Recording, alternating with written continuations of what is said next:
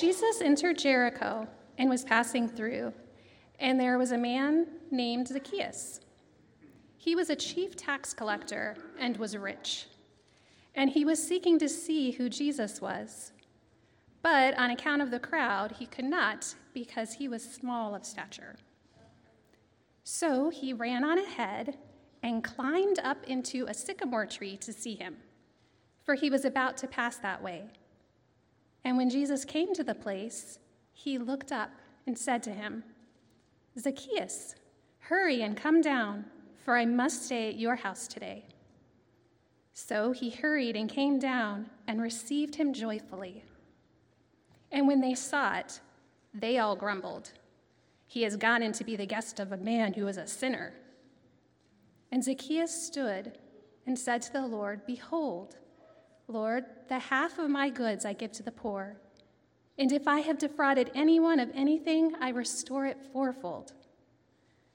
And Jesus said to him, Today salvation has come to this house, since he also is a son of Abraham. For the Son of Man came to seek and to save the lost. The word of the Lord. You may be seated.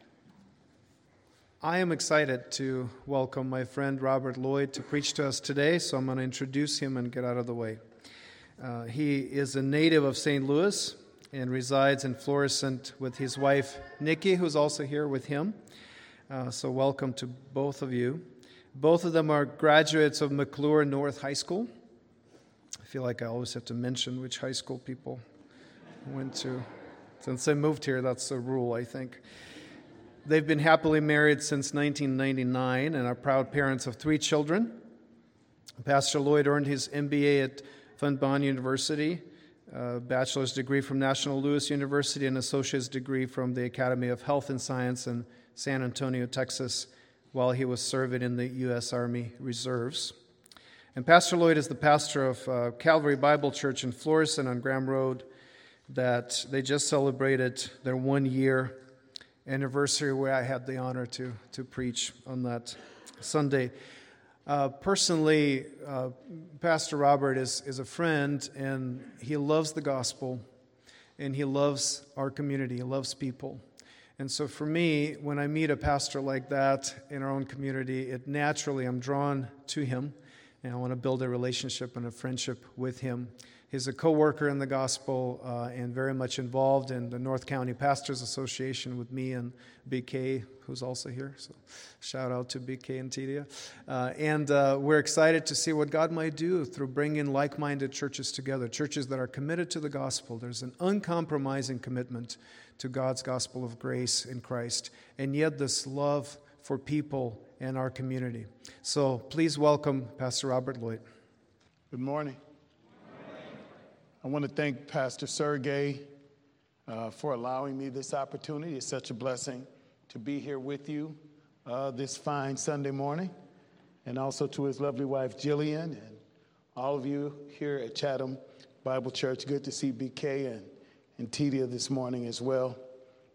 Um, I'm going to get right to preaching um, for a sermon entitled When the Seeker Meets the Savior. Do you mind if I pray? I've already had the scripture read. Father, uh, we thank you for this distinct opportunity to preach such a valuable message the gospel of Jesus Christ. Lord, I pray that, uh, as John would say, that I would decrease, that you might increase. And if I may borrow from the Apostle Paul and say, that not my teachings be with enticing words of man's wisdom, but a demonstration of your spirit and your power. Open up hearts here today at Chatham, like you did for Lydia in Acts chapter 16. Holy Spirit, please move through your servant. And if no one remembers my name, may we never forget you and how you work in our midst. And we thank you. In Jesus' name, amen.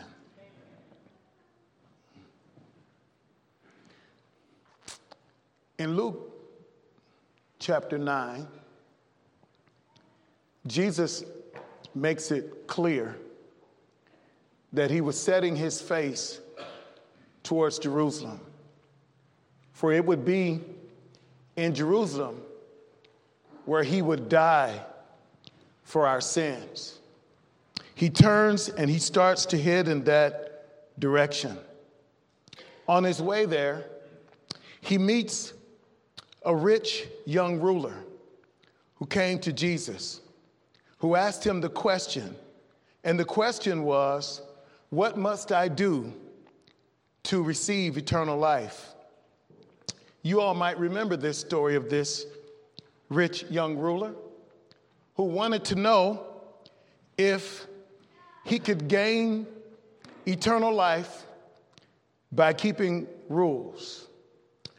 This young man, you would think, wanted to be a follower of Jesus until he discovered that he would have to part with his riches because Jesus told him to sell everything that he had and to give to the poor. This man, to make a long story short, he walks away from Jesus when he finds out that he had to give up his idols. And then Jesus made this statement in Luke chapter 18. He said, How hard is it for a rich person to enter into the kingdom of heaven? He goes on to say, It is harder for it is hard for a camel to go through the eye of a needle. It is much harder for a rich person to enter into God's kingdom. That's interesting that that's in Luke chapter 18. For it is in Luke chapter 19 that another rich man by the name of Zacchaeus, who hears that Jesus is coming into town and he wants to see this Jesus. Very similar to the rich young ruler, except for the fact that Zacchaeus had some impediments. And it was that he was short, and there was a big crowd around. But Zacchaeus wanted to see this Jesus. He was in for a shock, he was in for a surprise. But with your permission, I'd like to talk about this story of Zacchaeus, this seeker's encounter with the Savior, and give you three thoughts to ponder. One, I'd like for you to consider from verses one through five the seeking sinner, this Zacchaeus guy. Then from verse six, we'll start talking about the, the sovereign Savior. Then, after we talk about this sovereign Savior, we will talk about this subsequent salvation. Let me start with this seeking sinner. Who is it? It's Zacchaeus. Zacchaeus' name means the innocent one, or one who is pure. That's what his name means. He was a very prominent man. He was a tax collector. And tax collectors were the people who collected money, taxes, from the Jews on behalf of Rome. And that's who he was. Now, what's interesting about Zacchaeus, he was not only a tax collector, but he was a chief tax collector which implies that there were other tax collectors underneath him. Now, let me tell you a little something about these tax collectors. As I aforementioned, they tax, they tax the Jews on behalf of Rome. Well, they were known to pad their pockets. So if Rome would say, well, it's a 10% tax, people like Zacchaeus would charge the Jews 15% and keep the 5% in their pockets. And so that's why the Jews didn't necessarily like the tax collectors because they were swindlers. They were known to get over. But this Zacchaeus wanted to see Jesus. And here's the deal not only was he a short man, but he was also a determined man. He did not allow his height to prevent him from seeing Jesus. So, what does he do? Zacchaeus climbs up a sycamore tree. You all might have heard the song before. He climbs up this sycamore tree, probably hangs out on a branch, so that he could see Jesus. Now, let me point something else out to you real quickly. That word in the Greek, when it talks about seeking Jesus, is zeteo, Z E T E O. And it means someone who desires, someone who pursues, someone who chases.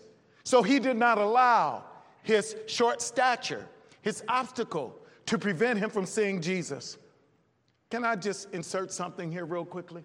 It amazes me how quickly we give up, how little runny nose makes us not go to church. Many of us believe in baptism, but a little rain will keep us from going to church. When we were dipped all the way down in water, just a little drizzle. Well, I guess I won't go to church today. But Zacchaeus was determined that he would not allow his short stature to prevent him from seeing Jesus. Something you all might not have noticed that I've done. I said Zacchaeus wanted to see Jesus. But if you look back at the text, it did not say Zacchaeus wanted to see Jesus. He inserts this other word. He wants to see who Jesus is. Quite a distinction. Because there were many people who wanted to see Jesus. I mean, after all, who wouldn't want to see a man who raises Lazarus from the dead? Who wouldn't want to see a man who takes two fish and five loaves of bread and feeds over 5,000 people? Who would not want to see a man when they hear about Peter? Who walked on water because he bidded Peter to come? Who wouldn't want to see a man who told the storm I know the Bible says, peace be still, but in the Greek, it means shut up. Who wouldn't want to see a man who speaks to the wind and tells it to shut up, and then the winds obey him? Who wouldn't want to see a man like this? In fact, they would say, Come see a man. But I want to tell you, he does more than turn uh, uh, feed 5,000 with bread. He is the bread of life. He doesn't just have Peter walk on water, he is the living water. Anybody know what I'm talking about on today? And so the scripture is clear. Zacchaeus wasn't looking to see a miracle from Jesus. He wanted to see who Jesus is. He wanted to see this bread that has come down from heaven. He wanted to see the, this living water. He wanted to see who Jesus is. Can I say this real quickly? See, people who want to see who Jesus is, they come to Bible study. People who want to see who Jesus is can't wait to come to church on Sunday, so much so that they worship him at home because they don't just want to see Jesus, they want to see who he is. Can the church say amen? Y'all, I like call response. I apologize to you early. But Zacchaeus wanted to see who this Jesus is. And so he hangs out on this branch. You ever thought about this? Why did he want to see? How did he hear about Jesus? How did this guy, Zacchaeus, who is wealthy, how does he hear about Jesus? But there's a guy by the name of Matthew. Anybody remember Matthew? His calling in, in Matthew chapter 9. Uh, this, this, this Matthew was also a publican. And he was probably underneath Zacchaeus. And he told the story about Jesus. Can I tell you why some of our folks are not seeking Jesus? Because we're not talking about him.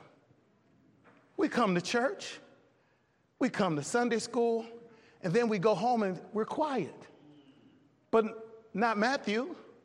Matthew most likely told him about Jesus.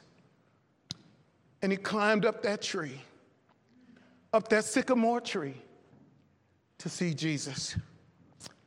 Not only do we see this seeking sinner, but we also see a very sovereign Savior we see a sovereign Savior, and that starts at verse 5. And listen to this it says, And when Jesus came to the place, he looked up and said to him, Zacchaeus, hurry and come down, for I must stay at your house today. So he hurried and came down and received him joyfully. And when they saw it, they grumbled. And they said, He is gone to, to be a guest of a man who is a sinner. Hmm. May I ask you all a question? How did Jesus know his name? How, how, how did Jesus know who this Zacchaeus was? Did someone introduce them? Did someone say, Jesus, in case you're wondering who that guy is that's hanging out on that branch, his name is Zacchaeus. And, and we don't like him, by the way. That's who he is. No, the scripture is clear. It says, and when he looked up and saw him, he said to him, Zacchaeus, hurry and come down. Some of us, in order to see Jesus, we've got to come down. Many of us have done our own human effort, and in, in our own testimony, you hear it.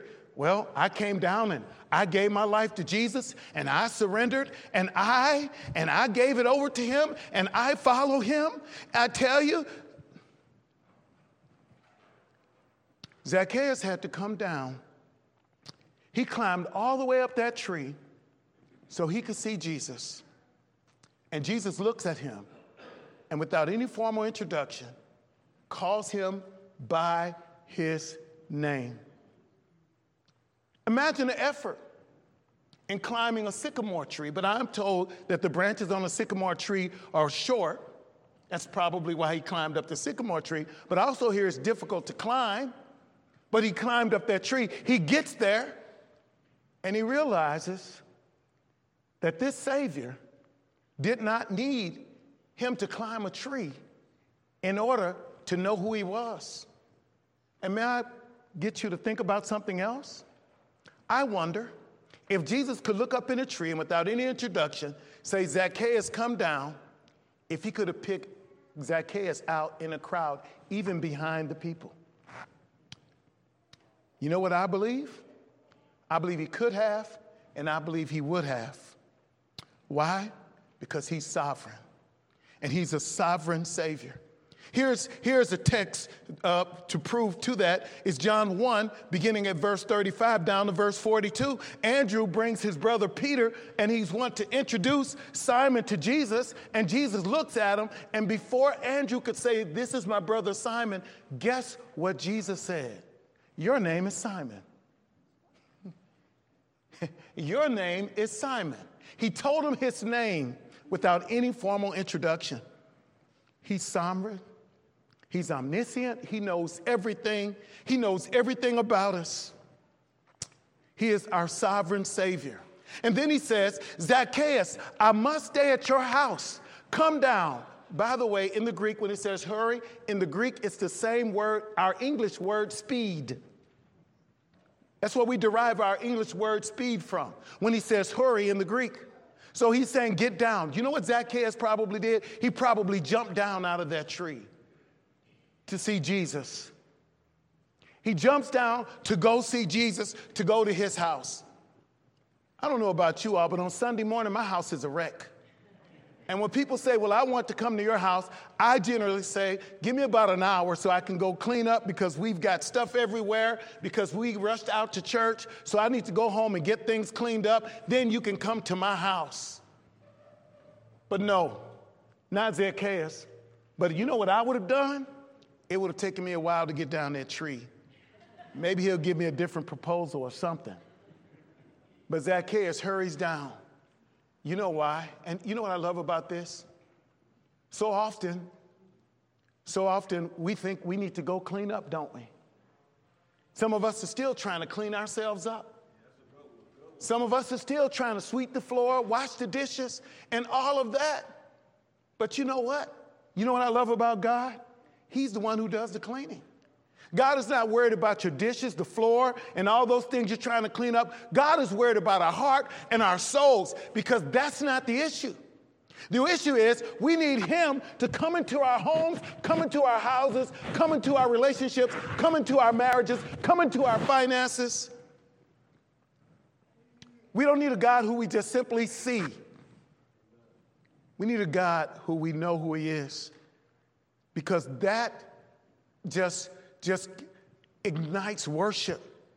When we know the God to whom we worship, I love what Jesus said to the woman at the well in John chapter 4 You worship, but you know not what. You do not know the object of your worship. But that's not true of Zacchaeus. He wanted to see who Jesus is, and he got a dose of it. Boy, did he ever get a dose.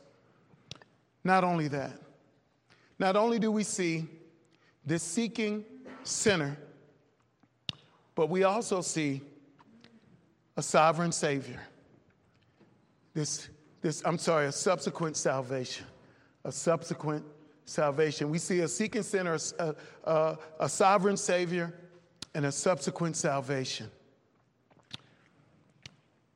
You know, it became so obvious in verses 8 through 10 that this Zacchaeus was a different man. Listen to what verses 8 through 10 says. And Zacchaeus stood and said to the Lord, Behold, Lord, the behalf of my goods I will give, I give to the poor. And if I've defrauded anyone of anything, I'll restore it fourfold. And Jesus said to him, Today salvation has come to this house, since he also is the son of Abraham. Listen to verse 10. For the Son of Man came to seek and to save the lost. Here's something Martin Luther said. He said, It's the nature of God that He creates out of nothing. Therefore, God can make anything out of a person who has not yet become nothing. I'm sorry, God cannot make anything out of a person who has not yet become nothing.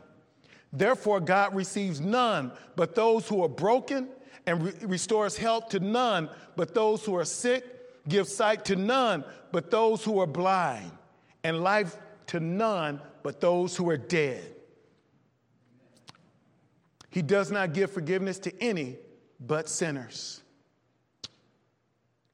And we see it here. Zacchaeus said, Behold, Lord, the half of my goods I give to the poor. Isn't that quite different from what the rich young ruler said? He's like, no way. And you know what's interesting about the rich young ruler? He said, sell all you have and give to the poor. He could have sold all of it, got the proceeds, given to the poor, and kept. But he loved his money so much that there was no way he wanted to depart from it. But here's Zacchaeus. Zacchaeus says, The half of my goods I give to the poor. The half of my goods I give to the poor. You know what I see there? I see in that text that he's repenting. But you know what else I see? Look at what he says next. And if I've defrauded anyone of anything, I restore it fourfold. And then he says, Today salvation has come to this house. There are two things you see. You see him changing, he wants to give instead of take, and you see him repenting. If I've defrauded anyone of anything, I'll restore it fourfold. He's quoting the law when he says that. We see repentance and change. It's not enough to just say, I repented. Where's the change? But we see it in his life. He not only said, God, I'm sorry, but we see him changing. He's willing to give instead of take. He's willing to help instead of hurt. He's willing to heal instead of bringing pain. Notice this, verse 10. For the Son of Man came to seek and to save the lost. You know what I like about verse 10? Remember, we said in, in Luke chapter 18, he says, What's impossible with man is possible with God. Also, this verse, if you couple verse 10 here, back with verse 1, where Zacchaeus, early on, I should say in 19, where Zacchaeus wants to seek Jesus. These are the same Greek words where Zacchaeus wants to see Jesus and the Son of Man came to seek and save. And here's the idea Zacchaeus, what he didn't realize is he was the one who took the bait. When I go bass fishing, and I love bass fishing, you know what I love? I love it when the bass thinks that he's going to get that worm and win. I love it when he seeks my bait, when he goes after my bait. You know why? Because I'm the one that's doing the hunting. I made him think that he's hunting, but all along it's me doing the hunting. And this is the case with Zacchaeus. Zacchaeus thinks that he's the one seeking God when it's really God seeking him. Here's a thought no man comes unless I do the drawing. God is the one drawing men. He's the one pulling on the hearts of man. He told the disciples, You've not chosen me, but I've chosen you. I love the way Paul says it in Philippians 1. He says, It's not only granted to you to be saved, but to also suffer for his name's sake. Paul is saying it was granted to you to be saved. Ephesians chapter 2, verses 8, 9, and 10, he says, It is by grace you've been saved through faith. And watch this, and that not of yourselves, not of you, Zacchaeus. Not of you climbing that sycamore tree. You're not saved because of your human effort. Your salvation is not anchored in yourself. Your ability to climb a tree, you know what it is? It's based on Christ climbing a tree. You see, the text starts out saying he was on his way, he was going through Jericho. But where was he headed? To Jerusalem. And so on his way to the cross, he encounters Zacchaeus. And he says, The Son of Man came not just to seek. See, Zacchaeus was seeking, but watch this, he was being sought. The Son of Man came to seek and save that which is lost. By the way, the Son of Man designation, it applies to his humanity, Christ's humanity, that he put on carnality, he put on flesh. We call it the infleshing.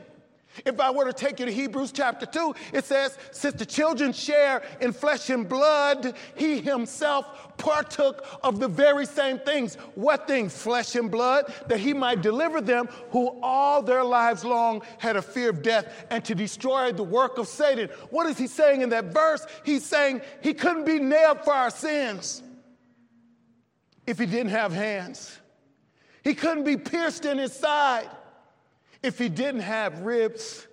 He could not be nailed to a cross if he did not have a body. God could not die unless he put on humanity. In other words, he could not pay the price for our sins unless he put on flesh and became the very Son of Man. And so he says, the Son of Man, he came to seek and to save those who are lost. That is why he could not die on a ship. Because he was not to die on the ship, he was to die on the cross. Zacchaeus, you climbed the tree, but he'll be on the tree to die for your sins. Zacchaeus, and every seeking sinner here today, you might think, oh, I'm here because I've heard a lot about Chatham and I wanted to come visit. I'm just telling you, you took the bait. And God is holding the reel and He's reeling you in. Not for a fish fry.